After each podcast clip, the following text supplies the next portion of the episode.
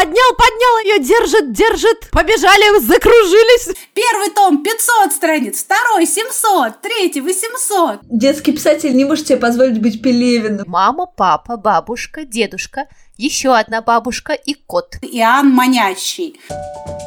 Здравствуйте! Это подкаст «Мам, почитай». Самый детский из всех литературных и самый литературный из всех детских подкастов.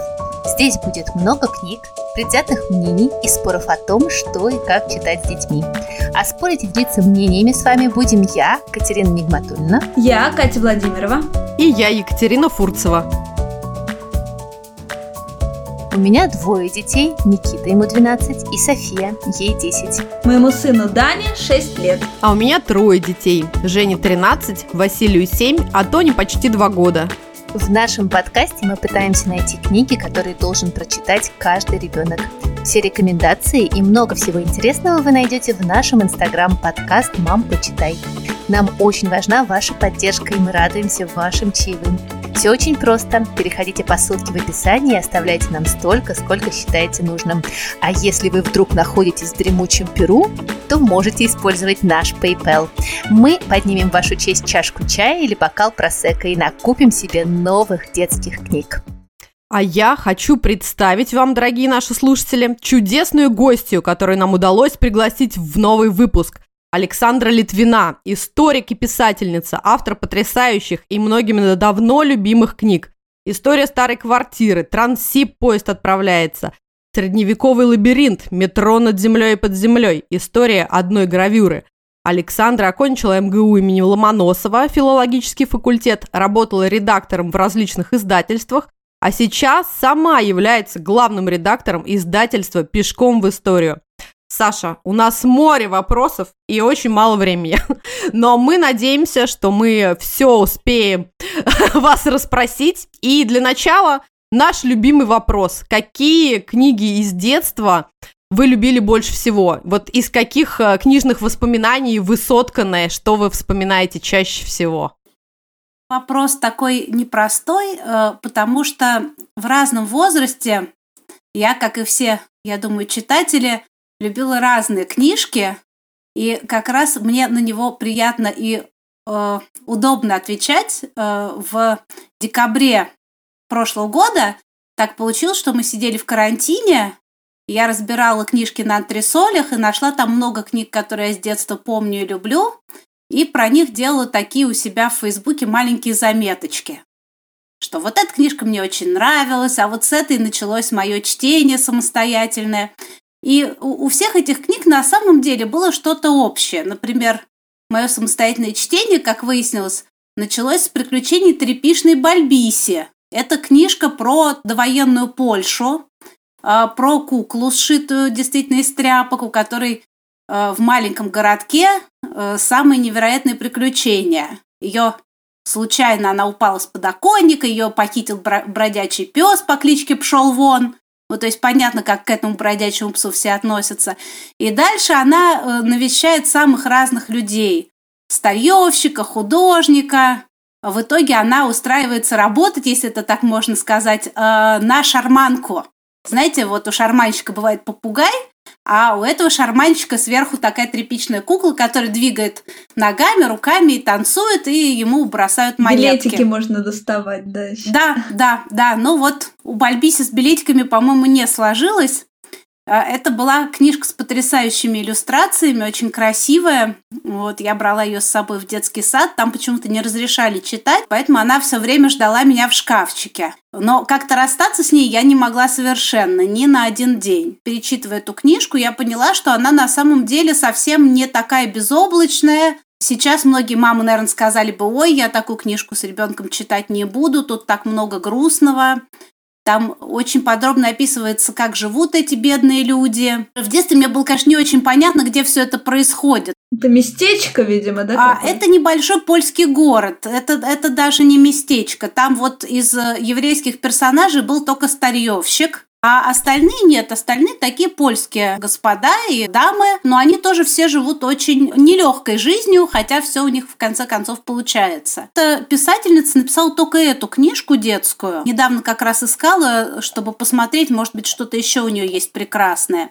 А, но нет, а, ее зовут а, Енина Броневская. Еще мне очень нравились книги, где есть стихи. Я думаю, что таких читателей много. И песни. И мне нравилось сочинять на них свои какие-то мелодии. Это могли быть совсем не детские книги, поэтому мне жалко моих родителей. Мне кажется, они были немножко тоже в шоке такого репертуара. Поэтому мне нравились, например, из скандинавских сказок больше всего «Люди-разбойники из города Кардамона». Теперь э, переиздали эту книжку с э, нотами, так что мы можем петь эти песенки примерно так же, вот как автор и задумал. Мне очень нравилась книжка Василия Аксенова для детей, а, совершенно невероятная. А, Мой дедушка памятник.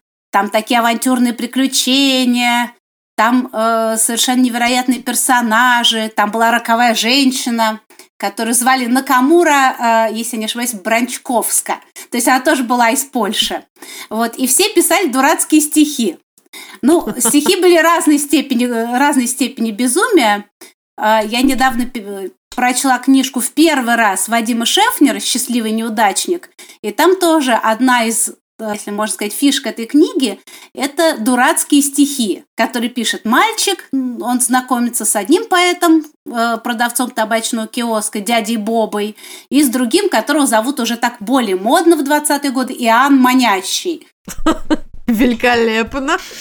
Стихи совершенно чудовищные. Я смеялась все утро. И мне показалось, что в детстве мне бы эта книжка очень-очень зашла. Такие стихи каждый может написать буквально. Слушай, а как у вас обстояло дело с чтением именно в детстве? То есть вы сами читали или вам читали родители, там, не знаю, бабушки, дедушки, или там слушали пластинки? Мама была очень рада, когда я научилась сама читать, потому что я, видимо, ее очень изводила этими просьбами. Вот. И, конечно, я слушала пластинки очень много. Э, у меня тоже было много любимых, и это не обязательно были пластинки вот именно на там какой-нибудь детсадовский возраст. Мы тоже недавно их разбирали, я посмотрела, там есть и Конан Дойль, пляшущие человечки. Ну, это прямо любимый рассказ, да, «Пять зернышек апельсина», вот эти пляшущие человечки, по-моему, самые крутые, да? Да, да, и там э, были, например, э, пластинки, где пересказывают балет, там, например, «Лебединое озеро», то есть что там происходит, и, э, и музыка. Поднял, поднял ее, держит, держит, побежали, закружились. Прекрасно. Александра, а как у вас дела обстояли в школе? Вот кто у вас был педагог по литературе? Вы же а, поступили потом на филологический факультет. Эта любовь к филологии, она в школе у вас сформировалась или как-то дома? в отрыве от школы, как бывает тоже иногда. Нет, ну, с школой это было совершенно не связано. Мне очень нравилась моя учительница в младших классах, потому что она не мешала мне читать. А потом как-то, ну, началась вот эта вот школьная литература. Ну, и эти уроки литературы, конечно, были довольно-таки профанацией. Я до сих пор помню, как наша учительница литературы читает Пушкина. Калигулы последний час он видит живо пред глазами. Я думала, что, что, что-то тут не то случилось. Ну, вы представьте, как мы читали стихи, если так читала наша учительница. Хотя это стихи Пушкина меня уже тогда завораживал, ведь там так страшно, там убийцы, что-то случилось. То, что это описывается убийство Павла Первого, она нам, по-моему, тоже решила как-то не сообщать, действительно, зачем, это лишнее. Еще будет понятно, о чем стихи, но это ж не, не должно быть так. Непорядок вообще. Долго я не знала, кем я хочу быть. Видимо, кто-то подсказал, таким как я, дорога на филфак. Тем, которые с книжкой не могут расстаться ни на один день, тем туда. Да, Александра, а я как раз хотела попросить, чтобы вы рассказали, с чего вообще началась вот страсть а, к писательству, сбору историй, всех вот этих деталей, которыми насыщены все ваши книги. Как вообще это началось? Я э, работала уже в издательстве «Пешком в историю», как и сейчас. И в каждой исторической серии нужно было сделать э, такую книжку Activity, игровую книжку, где вся та же информация, что в большой познавательной книге излагается в нескольких заданиях на 24 полосах. Вот мне до сих пор нравится, когда я сразу знаю, сколько в книжке будет полос, вот, и когда мне сразу понятен ее э, формат, как вот она внутри будет устроена. Обычно так все книжки начинаются. А, и совершенно неясно, как вот авторы художки, вот они пишут, пишут, пишут и никак не перестают. Первый том 500 страниц, второй 700, третий 800. Я не понимаю, как они работают, это другое совсем какое-то умение. Нужно было написать такую книжку про египтологию. И у нас уже были даны нам два персонажа. Профессор Носорогов и доцент Бегемотов. Один историк, другой искусствовед. А, и оказалось, что не только когда у тебя что-то вот стучит в твое сердце, но и вот это вот ощущение удовольствия, оно тоже может э, мотивировать человека продолжать этим заниматься. Вот у нас так хорошо вроде получилось, давай-ка попробуем еще, потом еще, потом еще что-то посложнее, а потом, может быть, не вместе, а с кем-нибудь еще вместе, скажем, вместе с художником Анной Десницкой. Слушай, ну невозможно не спрашивать про историю старой квартиры. Понятно, что это прям хит-хитяра, который вообще взорвал просто, по-моему, российский детский рынок. Но расскажите, как придумали вы с Аней, да, эту книгу? Как это все вообще получилось? И, ну, эта книга, понятно, вдохновила огромное количество людей, больших и маленьких, на изучение семейной своей истории, на, на изучение истории своей э, страны и вообще семьи. Расскажите про всю эту историю старой квартиры вашу. Для нас с Аней это была все-таки очень камерная история. Нам казалось, что, ну, наверное, это будет интересно мне, ей, еще э, некоторым нашим друзьям и знакомым, мы на этом как бы все примерно закончим. Хорошо, что это интересное издательство, мы еще и издадим эту книжку. Дело в том, что ничто как бы не предвещало. Если вы посмотрите на работы Ани Десницкой до этого, она иллюстрировала художественные книжки, у нее была такая замечательная книга а, «Два трамвая», по которой мультфильм Ой, вот сейчас да, поставили. Очень-очень ее любим, да, да, да, да. где все устроено совсем по-другому, где элементы коллажа, где такой макет, как вот в кино декорации. Практически случайно мы стали с ней вместе работать над книгой «Метро на земле и под землей». И Ане пришлось свою манеру э, сильно изменить. То есть она выработала другую технику, которая ей позволяла, э, с одной стороны, делать вот довольно подробно и довольно быстро. Саша, а там есть ваша личная история вообще в этой истории старой квартиры? Или это придуманная история про каких-то людей? Там все э, сделано сложнее. Мы не только наши какие-то семейные фотографии поместили и на форзаце, и в саму книжку, но, конечно, было бы сложно найти столько историй воспоминаний, э, не имея информантов. То есть вот реальные живые люди, которых вы расспрашиваете, а что вы делали 9 мая 45 года? Были ли вы в Москве, э, когда встречали Гагарина? А вот что вы можете рассказать про 91 год, про путь и так далее. И, как правило, конечно, не так работают социологи и э, другие ученые, но мы-то работаем именно так. Первые наши информанты были те, кого мы знаем. Ну куда вы пойдете, если вам нужно это узнать? Вы спросите всяких ваших родственников и родственников ваших друзей и так далее. Кроме того, и предметы, которые вы будете там изображать, какие-то из этих предметов, конечно, будут из журналов, из кинохроники, из фотографий, а какие-то будут ваши домашние предметы. Вот там, например, есть такие смешные красные табуретки длинные. Их хорошо видно на сцене э, свадьбы. Несколько человек на них сидят. Вот под, похожие табуретки для какого-то московского кафе в эпоху оттепели проектировала Анина бабушка. У них даже сохранилось дома. Видимо, была какая-то пробная партия, не все пошло в дело, вот несколько штук у них сохранилось. А у меня наоборот, особенно ничего такого не было, э, но после того, как книжка вышла, нужно было встречаться с детьми, что-то им рассказывать. Вы понимаете, что автор детской книги, он не может быть такой вот, как автор взрослый, такой суровый отшельник, который вот сверху как-то только лучи своего знания Э, а то и вообще не хочет встречаться, никто не должен знать, как он выглядит. Детский писатель не может себе позволить быть Пелевиным, понятно. Да-да-да, ну вот видите, вы сразу поняли, кого я имею в виду. И поэтому я подумала, что если я соберу какие-то предметы, то вокруг них будет проще выстроить такую историю. У нас была встреча такая со старыми плющихинцами. Это у библиотеки имени Гайдара, там рядом на Плющихе была мужская школа после войны. И эти ребята приходят до сих пор в библиотеку, они, конечно, уже сами дедушки, как минимум, а то и прадедушки, и приходят с ними те, кто помоложе, их дети, иногда и внуки. И я говорю, вот можно вы соберете мне вашу вот команду, и мы с ними поговорим про эрзац еду. То есть, что они ели во время войны, э, какие были заменители нормальной еды, зеленый сыр или там сахарин, как некоторую еду привычную использовали не привычным образом, там, например, дрожжи жарили и так далее. И я им показала, например, ну, чтобы как-то вот освежить нашу общую память, показала им коробочку из-под леденцов довоенную. Монпасье? Да, да, Монпасье фабрики Бабаева. И подходит ко мне уже дочь такого старого плющихинца, говорит, а у нас была такая коробочка. Вот она такой бумажной лентой запечатывалась. Она говорит, у нас хранилась нераспечатанная, потому что э, дедушка с бабушкой купили эту коробочку перед тем, как он ушел на фронт, с тем, чтобы открыть ее потом, когда он вернется. Ну вот он не вернулся, и коробочка так и хранилась. То есть за каждой такой вот самой э, дешевой, самой простой, самой частотной вещью может встать совершенно потрясающая история людей. Конечно, с тем мы эти вещи и показываем.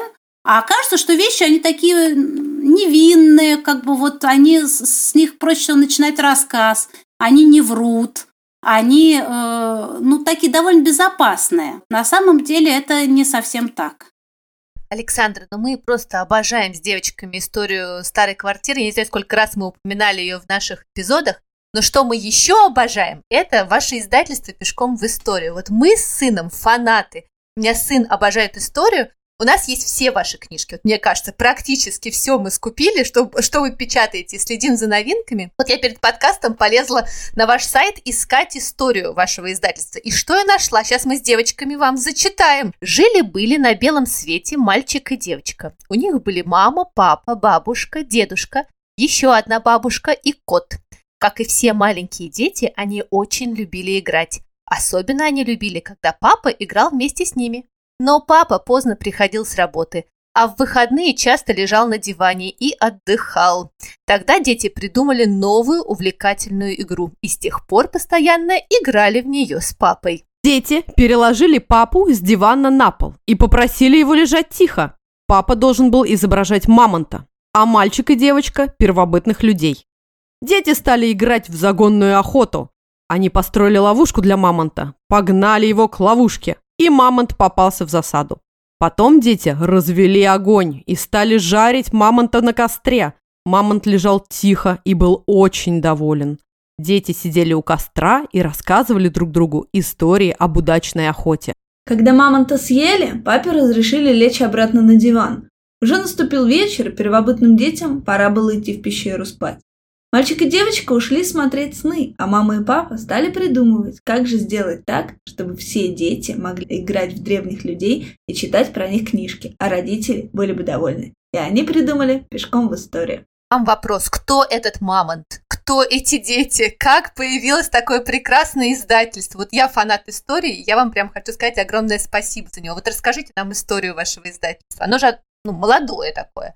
Вам 10 лет. Молодого издательства это, конечно, большой срок, а вообще для издательства не очень большой. Четвертый где-то класс, да, то есть мы из начальной школы перешли в среднюю. Это прекрасная история, это история э, основательницы и директора нашего издательства Екатерины Каширской, ее детей э, Сони и Лева, они уж теперь большие дети за столько лет, они, я боюсь, такие игры теперь уже, наверное, не играют. Ее муж. За каждой успешной женщиной стоит самоотверженный мужчина, который должен был был, да, помогать, вдохновлять, утешать, если что-то не получалось, вот, и который продолжает это делать.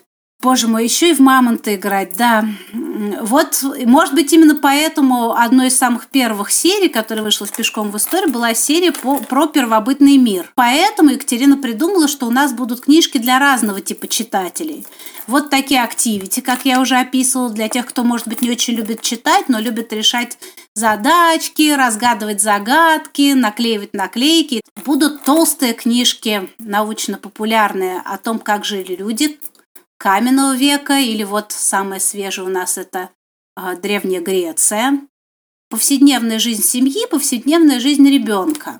А вот когда мы делали энциклопедию такую по древнему Китаю, ее писал для нас Сергей Дмитриев, такой молодой известный синолог. Он сказал, а вы знаете, как-то вот в советском китаеведении почти нет э, никаких статей, посвященных детству в Древнем Китае. Но дети были никому не интересны. То есть понятно, что в центре повествования мужчины, иногда женщины, хотя тоже они не имеют такого значения. Но и ребенок это уж совсем какое-то существо без статуса и без всякого вот э, к нему внимания. А потом писал, а вы знаете, так и в китайском китаеведении тоже очень мало про детство в Древнем Китае. Это как бы никого особенно не интересует и сейчас. Но выяснилось, что мы все-таки довольно много знаем. Все эти э, разного рода книжки предполагают разную степень знания у читателя, то есть скажем, какие-нибудь находилки для возраста 3+, мы делаем немножко по-другому. С другой стороны, показывают, что в любом возрасте вы можете получать удовольствие от изучения истории, можете вместе это делать всей, всей семьей, или ребенок уже самостоятельно как-то. И, конечно, это книжки, которые ребенок может читать так, как ему удобно.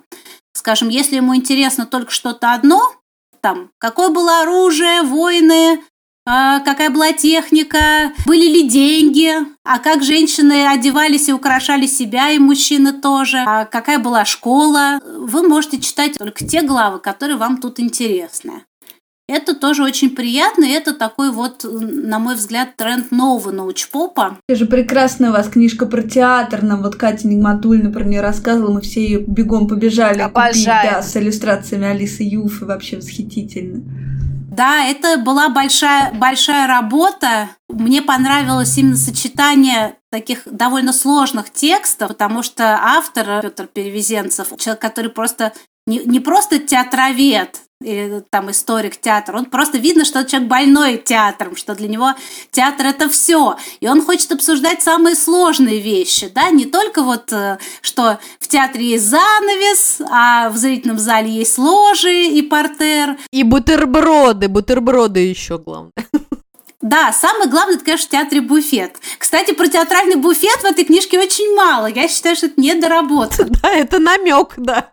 Зато там э, рассказывают, что на крыше опера Гарнье в Париже есть улье, и пчелы делают мед. Вот это мне тоже очень понравилось. Мне кажется, если тебе опера совсем не понравилась, ты можешь отправиться на экскурсию и хотя бы на пчел посмотреть. Ну так, издали. Друзья, ну я начинаю нервничать, потому что время заканчивается, а мы не поговорили про трансип, а если мы не поговорим про трансип, то вообще, мне кажется, можно было не затевать этот разговор.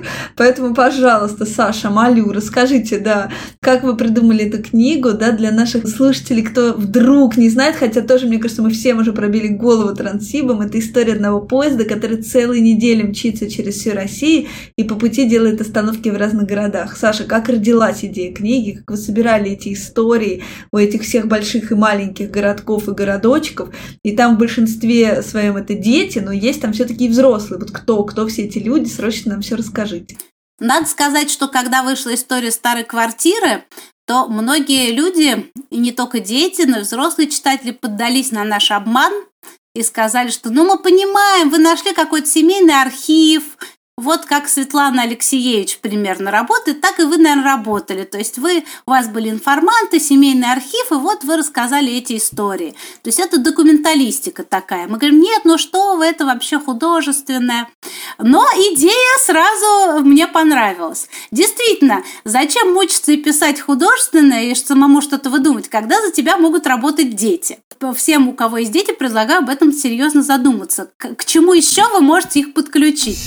Чему можно предложить ребенка да. в доме. Да, вот я научил своего ребенка мыть полы, страшно рада. И в древнем Китае дети все-таки мелькают перед вашими глазами, то нужно обязательно. Когда мы стали с Аней думать про трансип, Понятно было, что мне придется идти в библиотеку, читать разные краеведческие книги про каждый город и как-то вот внутри себя понять, как он устроен, что это за город, чем он отличается от других, ну или, или поселок, или еще что-то. Понятно было, что мы хотим рассказать В идеале про каждую станцию. А на самом деле у нас получилось, по-моему, всего э, две трети, потому что Транссиб совершенно огромен.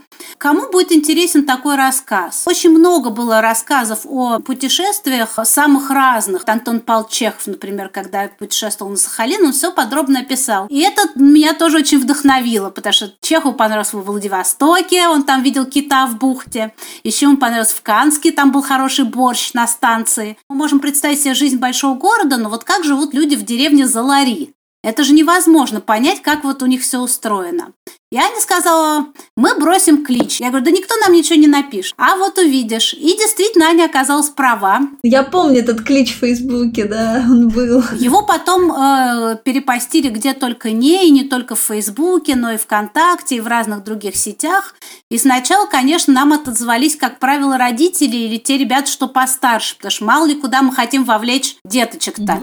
Тем более, что у некоторых деточки были совсем маленькие, когда мы начали работу. Вот Федя Никифоров из из Владивостока, который, по-моему, один из первых был от откликов. Ему было тогда всего 7 лет. А мы хотели уже от них очень-очень многого. Мы разработали специальную анкету, мы просили, чтобы они ходили фотографировать, рассказали, какой вокзал, если у них кто-то работал на железной дороге, то взяли бы интервью и задали бы разные вопросы. Именно благодаря этому у нас много разных специальностей железнодорожных есть в книжке. Вот это одно из тех вещей, которые мне нравятся. Но главное, что Федя Никифоров вместе с мамой, он рассказал, какую его мама делает потрясающую яичницу с крабом. Рассказал, как они ходят на маяк и смотрят на тюленей. У них там настоящие прямо нежбище нерпы. Но самое прекрасное было то, что он прислал Ане Десницкой две шоколадки, которые делают во Владивостоке. Одна с морской солью, а другая с морской капустой. Тут я поняла, что у нас все получится, если мы хотя бы половине станции найдем таких людей, которые так любят место, где они живут, и столько всего готовы интересного рассказать, то, ну, с некоторыми дополнениями такими краеведческими, и с некоторыми географическими дополнениями,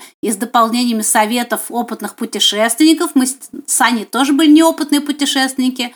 Дальше там я Львова, она Урала не ездили. Слушай, то есть вы не поехали сами по Транссибу? А это было бы, во-первых, очень долго. Мы бы за шесть с половиной суток не справились. Нам нужно было бы везде выходить, изучать ситуацию. Угу. То есть это такой был бы путешествие на несколько лет. Мы и так этой книжке, надо сказать, э, почти два года на нее э, потратили. Саша Выгауф, главный мистификатор, который всем рассказывал про арабскую ночь и волшебный Восток, а сам из Германии своей не вылезал. Ну, знаете, Гауф все-таки уже в моем возрасте умер, я хочу сказать. Так долго обманывать, видимо, невозможно. Но да, на самом деле вот писатели-романтики нам показывают, что э, ты можешь путешествовать даже и в иные миры, совершенно не отходя от своего письменного стола.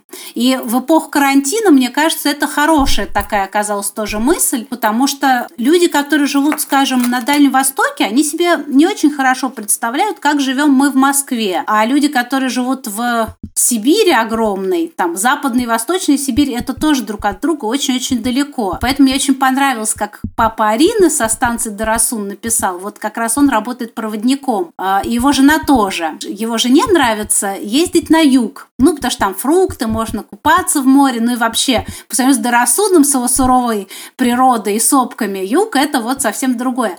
А э, папе, наоборот, нравится ездить в сторону Москвы, потому что он начинает чувствовать, что Россия – это не только вот маленький поселок и его край, а вот она вот такая вот огромная. То, что это будет такая долгая, огромная и невероятная по разнообразию работа, нам в голову не приходило. И в какой-то момент я уже почувствовала, что я устала, и Аня, которая вообще женщина-комбайн, которая просто неостановима, как познавший Дау, она тоже говорит, ты знаешь, как-то вот что-то как-то это вот как-то вот да, как-то долго получилось. Но мне кажется, вообще эта книга, конечно, это феномен э, детской русской современной литературы, которая останется на века.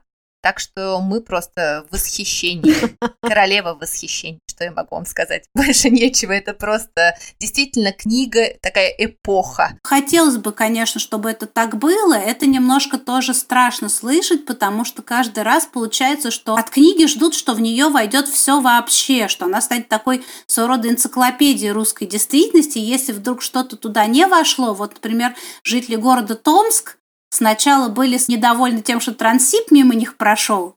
Теперь они недовольны тем, что мы не включили их в книжку тоже, но остановки Трансиба у них нет. Я всегда говорю, что хорошая познавательная книга, она как воронка.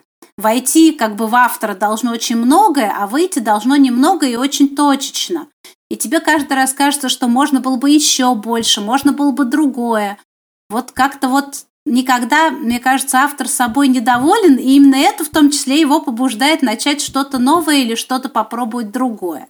С другой стороны, когда мы сделали историю старой квартиры, мы только и слышали о том, как мы занимались очернительством истории, и как вот мы антисоветчики, правые уклонисты, левые уклонисты и так далее.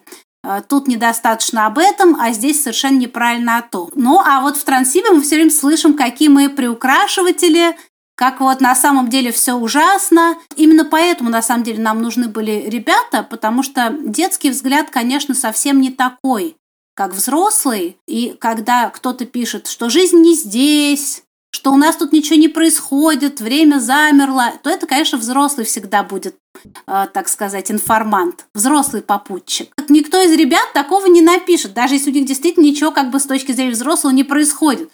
У них есть мамонт в музее. Самая красивая точка на этот город – это есть стоять на железнодорожном мосту, потому что железная дорога делит его ровно пополам. Они играют во дворах в это и в другое. И вот рядом у них такой магазин, и вот такая школа. А еще бабушка в деревне говорит так и этот. А еще у них есть такие-то и такие-то любимые блюда. И всегда, всегда есть замороженный фарш и грибы в холодильнике, потому что в любой момент может прийти в голову прекрасная идея налепить пельменей. Ребенка, которому все интересно, все кажется прекрасным и захватывающим. И даже те моменты прошлого, такой взгляд, кажется, монтируются вот с этим вот восторженным взглядом, потому что тем же самым тоном они пишут и другое. А мой дом построили японские военнопленные, а в нашем городе рядом вот до сих пор стоят бараки Тайшетлага. А у нас вот есть такая э, история про э, эвакуированных из Ленинграда. Когда меня не станет, я буду петь голосами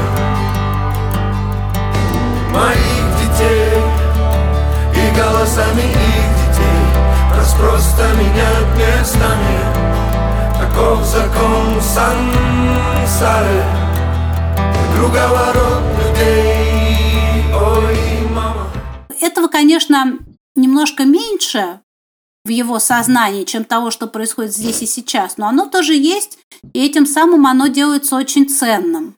Вот большинство городских легенд, и поселковых, и деревенских, которые есть в нашей книге, нам рассказали именно дети. Они, конечно, взрослых, я думаю, расспрашивали. И даже история про волосатых людей без порток, это тоже история пришла к нам от ребят а не была вычитана мной в какой-нибудь краеведческой книжке. Александра, ну невозможно просто остановиться вас слушать. Так вы интересно рассказываете. Приходите к нам обязательно еще. Спасибо большое. Просто чудесно. Это был подкаст «Мам, почитай». И я, Екатерина Никматулина. Я, Катя Владимирова.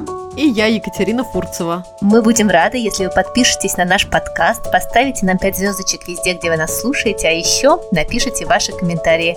Мы все-все-все читаем.